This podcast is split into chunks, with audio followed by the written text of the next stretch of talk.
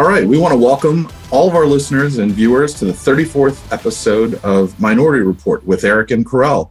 Each episode, we talk with leaders in media and business, and today joining us is Dawn Christian, who is the Belonging I&D Strategist and Associate Director of Learning for AstraZeneca. Let's jump in and get to know Dawn. How you doing? Welcome. Hi, I'm doing well. Great to be here with both of you. Excellent. Yeah, we're excited to have you. Tell us a little bit about, for the listeners that don't know you, what you're doing at AstraZeneca and what's keeping you busy during the day. Absolutely. So at AstraZeneca, I am leading belonging I&D strategy for the global organization, which really is focused at adopting and adapting and evolving what our platforms are for inclusion and diversity and the employee experience at AstraZeneca. Very cool. Tell us a little bit about where you're from, where you were born, and where you were raised. Absolutely. I am I am from Southern California. If you ever ask me that question, I am from Southern California, but there's a technicality. I was born in Springfield, Illinois.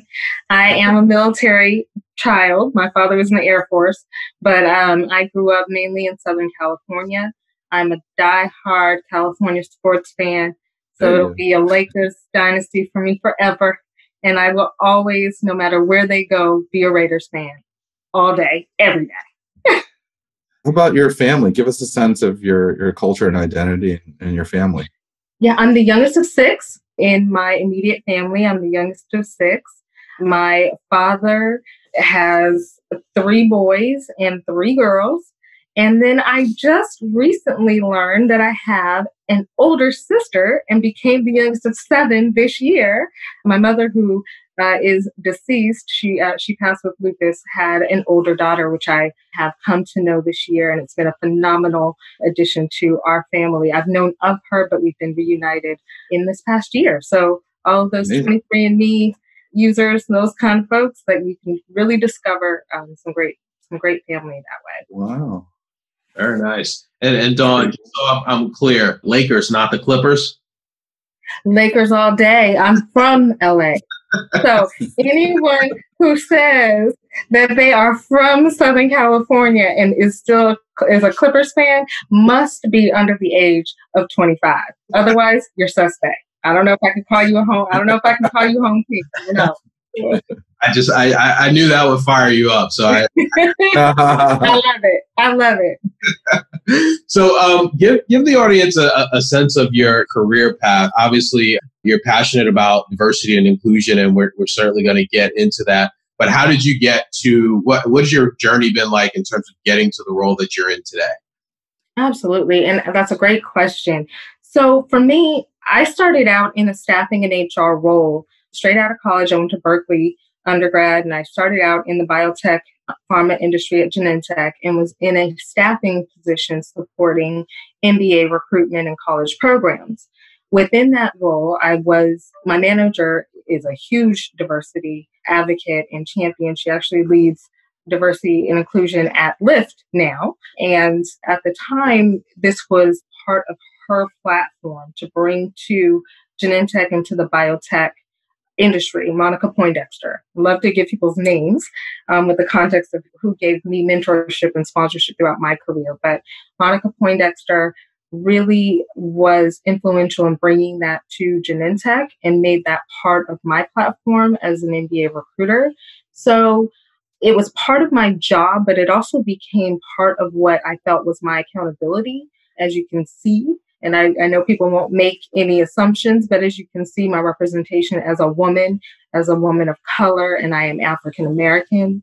Um, and at the time, very young to be in that position. I was like 21 years old. And this was before diversity was really a position at most mm-hmm. companies.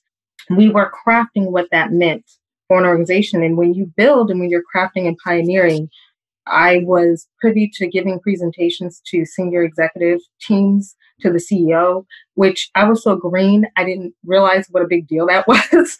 so I became very comfortable with the language and having these conversations with leadership teams very early in my career. I took that on throughout my career. If anyone were to look me up on LinkedIn, you'll see I've had various roles in operations and nonprofit and in biotech. In each one of my roles, I implemented and held true to inclusion and diversity practices and policies to the point where I was called out or pointed out to be of counsel and advice to the C suite or to the executive leadership teams. So I've made that part of who I am and part of what makes sense for me, no matter what the function is as a marketer or as an operations lead or what have you. It's part of what we all need to accept and be a part of in order for it to be successful as a practice and a policy. So I've made it functionally part of my job. Gotcha. You mentioned that you really got into diversity and inclusion before it was sort of really big in terms of kind of what it is today, right? And and I think in in some respects, right, you're probably proud to see that diversity and inclusion is a hot topic, right? But on the on the other end of that, it could just be used as a way of sort of making money, if you will, and not be genuine. So just curious to get your your thoughts on sort of how diversity and inclusion has just grown into a huge uh, subject over the years. Yes, I think so. You've hit on a lot of hot buttons, and I'm just going to let you all know I shoot straight from the hip, right? So these comments and things that I'm coming with are, are comments of Dawn Christian and are related to my career as a professional. So we'll just take it like that. I'm going to give you that preface. So diversity 21 years ago, um, when I was in the position at the start of my career, 20 something years ago, was a buzzword. Yeah. That could mean anything from representation, ethnic representation, gender representation. It was kind of synonymous with those two things, but it meant, oh, we're we're going to make sure that people know that we know that people are different. Mm-hmm.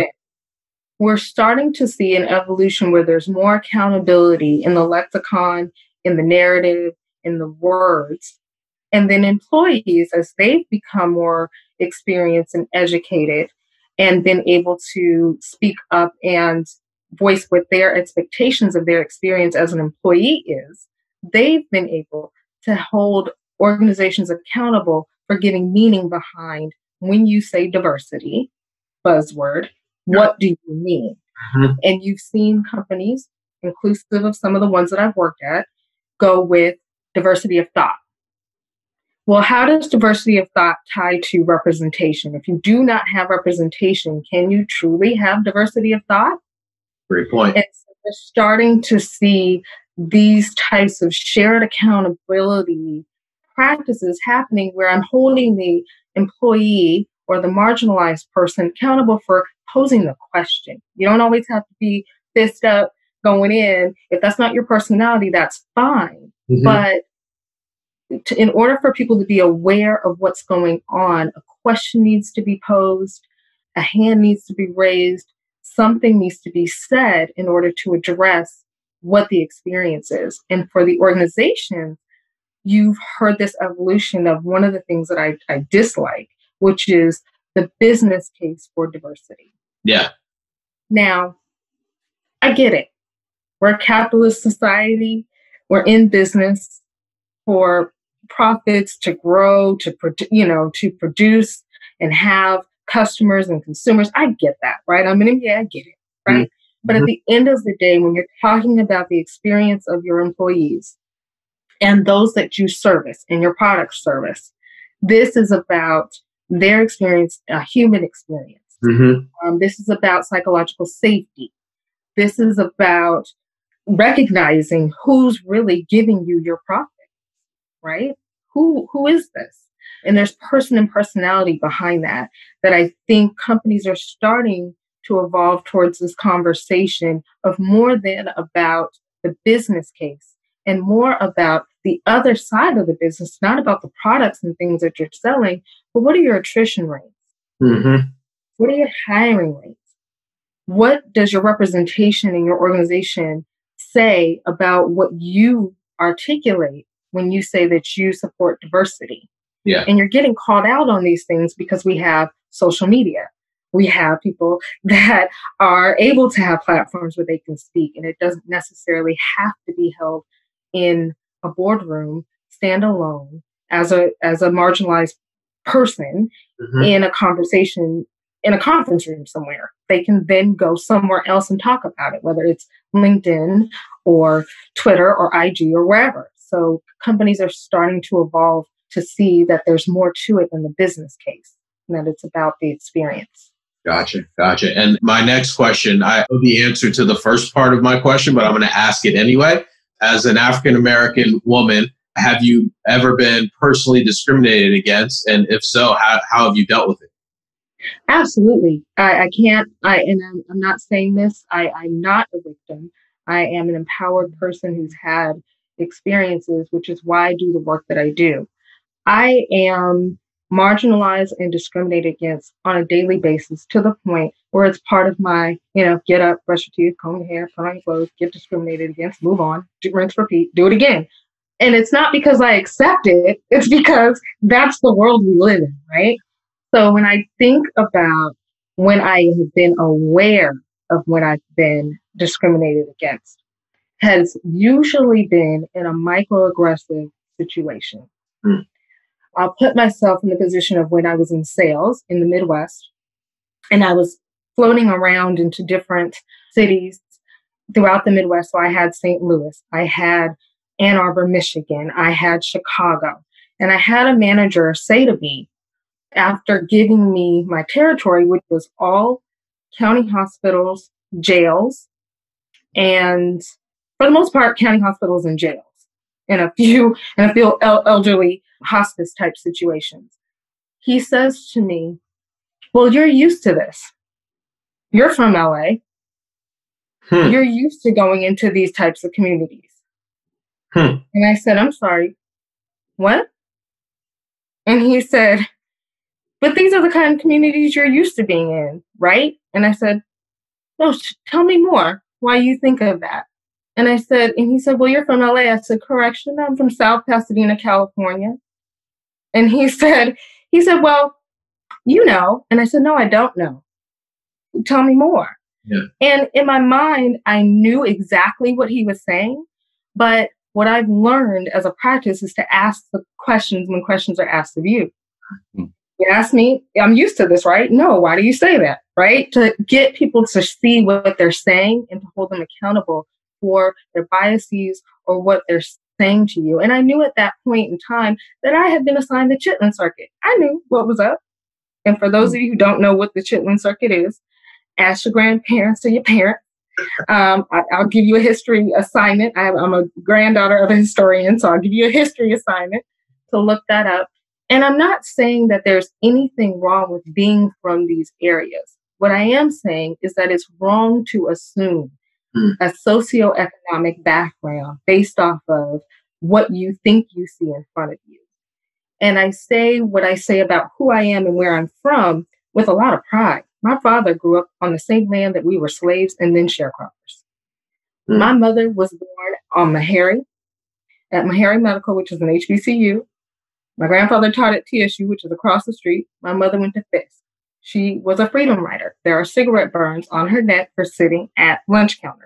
Mm. So I come from very different, you know, backgrounds all in one, but both very proud of the fact of the strides that either one of my parents made to ha- allow me to say, no, I'm from South Pasadena, California, and no, I'm not used to prisons and mm-hmm. inner cities and county hospitals. I've always had health care. I've always gone to, you know, private hospitals. I've always, because it's not about shame of not having those things. It's about extending the narrative that people can look like something and represent more than what your narrow mindedness is allowing for them to represent. Yeah. You know, uh, we're doing this obviously in sort of unprecedented mm-hmm. times, and we're all at home and we're having different experiences. Tell us about what it's like at home, work life, mm-hmm. family. You know, as we're all trying to figure this stuff out, what's it what's it been like? You know, for you to to sort of manage all of this. Is there such thing as a work life balance, and how, how are you doing with that right now? I I love the question. I literally recall saying last week, I said, this is the oddest acclimation I think I've ever been through because every day I'm I'm acclimating to something else about this environment, right? About being home. Yeah. So my husband is semi-retired. He was a, a police officer here in DC, and we have a two-year-old son who, you know, is obviously home. He's almost three, who's home, and I'm working full time. So there's nothing normal about our space, right? Um, but I think what we're evolving into, and I think we're probably what at least eight weeks into quarantine plus, is that if circle time is happening upstairs and my son is shouting out ABCs, everybody's okay with that, right? Including whoever I happen to be on the phone with, right? I have a new coworker and he, this is what he's doing. But I think what it's done for us as a family is had us recognize that we are fortunate, that we do have a safe place to be, Mm-hmm. Yeah. that when I think about what this means for AstraZeneca, and I've had this conversation with employee engagement with our organization, is that there was an assumption that was made when we all went to working from home. And that assumption is that everyone had the full infrastructure, Hmm. the support, and the bandwidth to work from home, right? Not everybody has a semi retired husband that can be home with the two year old son and take him somewhere else while I am on an important conference call. Not everyone, even the assumption of us all having Wi Fi is an assumption, Mhm. right? I had Yeah, absolutely. tech in here three days. When we first started doing this, they were here for three days trying to figure out the level of bandwidth to be able to now manage me working full time, my kid being on whatever devices they were on, my husband streaming whatever he's streaming. And there's a lot to say about the assumption that companies have made for us to carry on their business. And what has and has not been equitable about that is the conversation around, yes, the expense behind that, but also the way that we've had to live or adjust our living spaces. You might have a roommate, you may be living in one room. Who knows? But we're you're now sitting in my private space, work. This is my house, right? This is a Barbie of Rosa Parks. This is, you know, my this is my home that you're in. And that's not comfortable for everybody. So there were a lot of assumptions made about that that I try to stay cognizant about and try to keep my team and my organization cognizant about as we move forward in this. Yeah. You know, uh, earlier you mentioned mentors, and we're always fascinated with folks either have mentors or heroes that sort of help them, and some have none. Uh, tell us a little bit about about you and, and your experience with having folks either mentor you or or maybe not.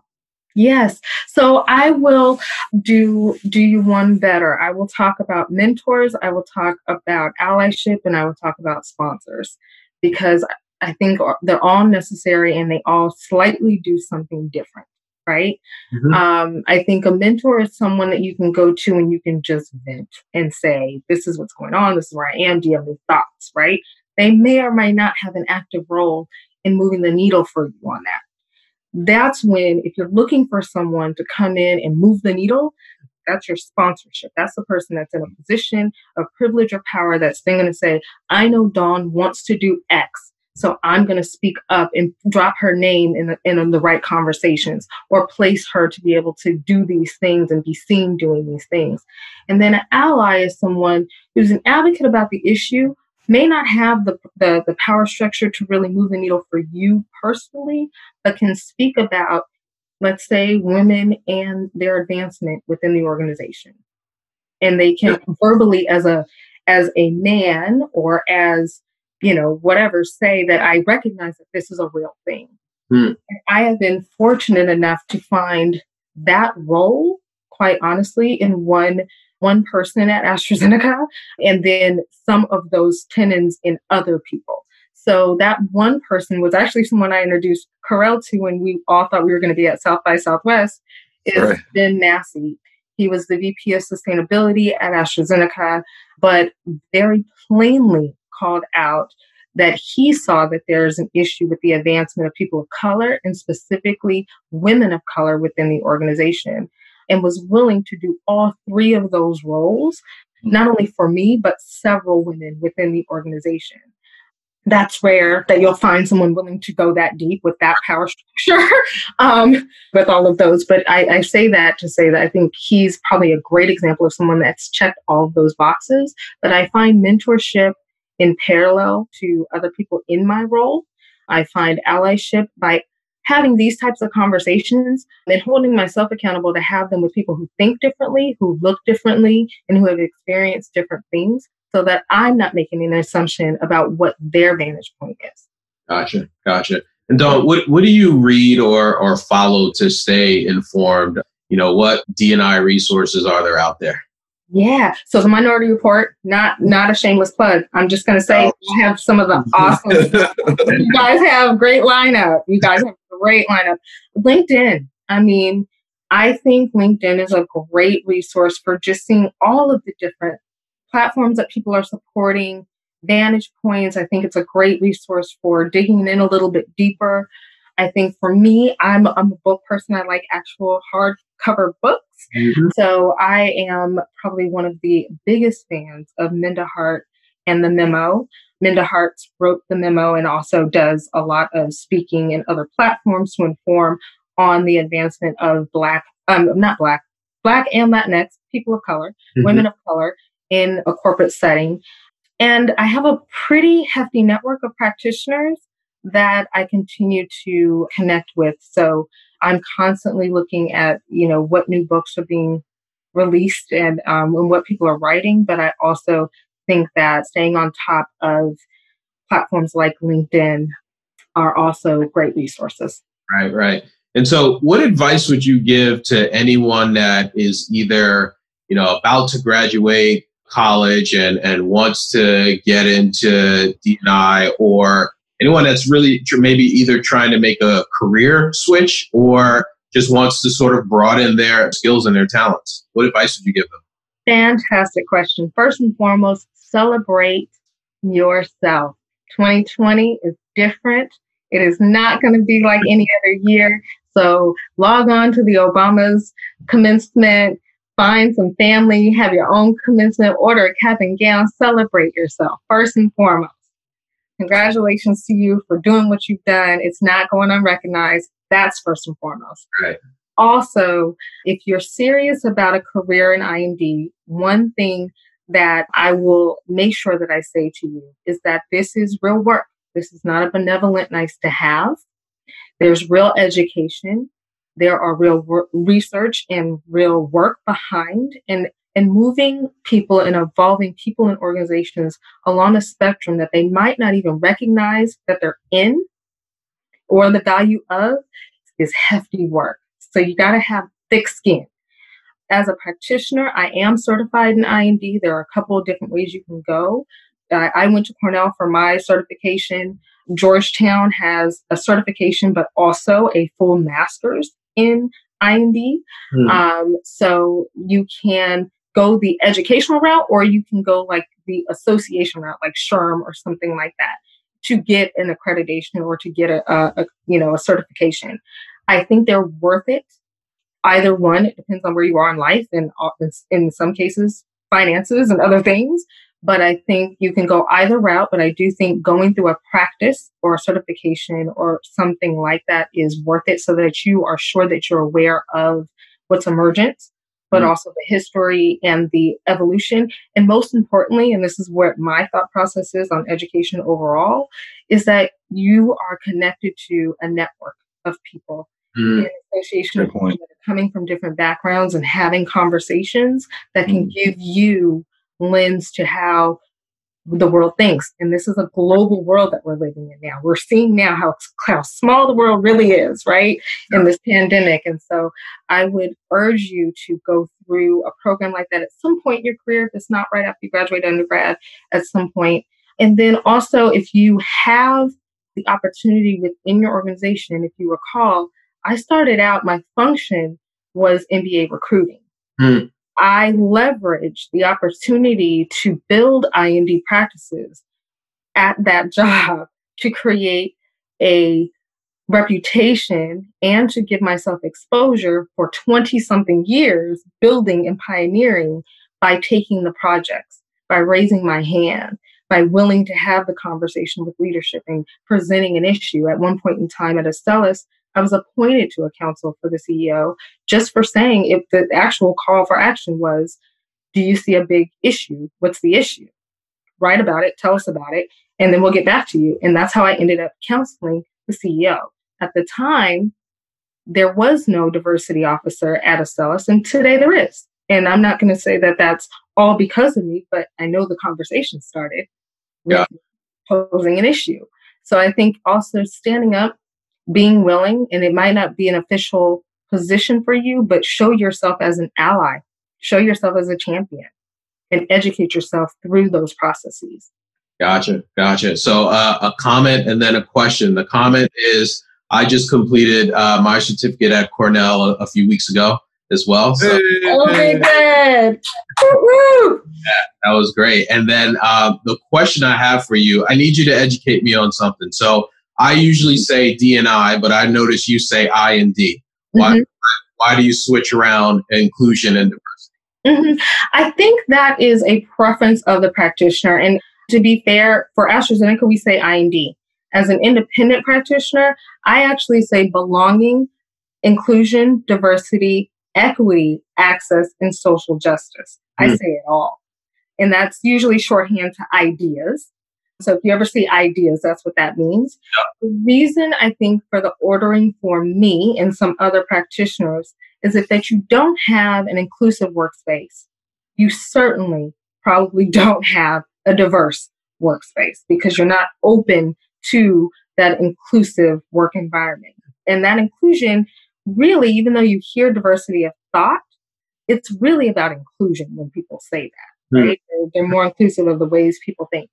For me, the reason why belonging is there, and I actually have one of my own t-shirts on, you guys can see, I belong here. The reason why I lean in on belonging is because if there's no sense of belonging, that you feel like you belong in the space that you're moving in and others feel that you belong, the organization feels like there's a reason for you being there, it's a non starter. So I'm actually pushing the evolution for what we used to call just IND or DNI to start with the B, you know, mm. um, because I think when you're willing to hear and when we get to the space where people see a person walk in with a title, knowing their title, they expect that they have the knowledge that backs that up versus seeing someone knowing what their title is and then running down in their mind the biases that they may have. Yeah. That's where we get to with belonging. And I think for me, if you open the door and you're willing, the arms are open, you can have more of a diverse conversation that is that is yes about diversity of thought, but is about representation. But I think you have to create a space for somebody to say that they can actually show up there. Gotcha. Gotcha. Okay. Thank you for that. Thank you for that. Mm-hmm. So, fun question I love asking every guest that we have on. Give us the top three apps that you use on your phone, and you can't name email or calendar. So, is it email or calendar? Is that the question?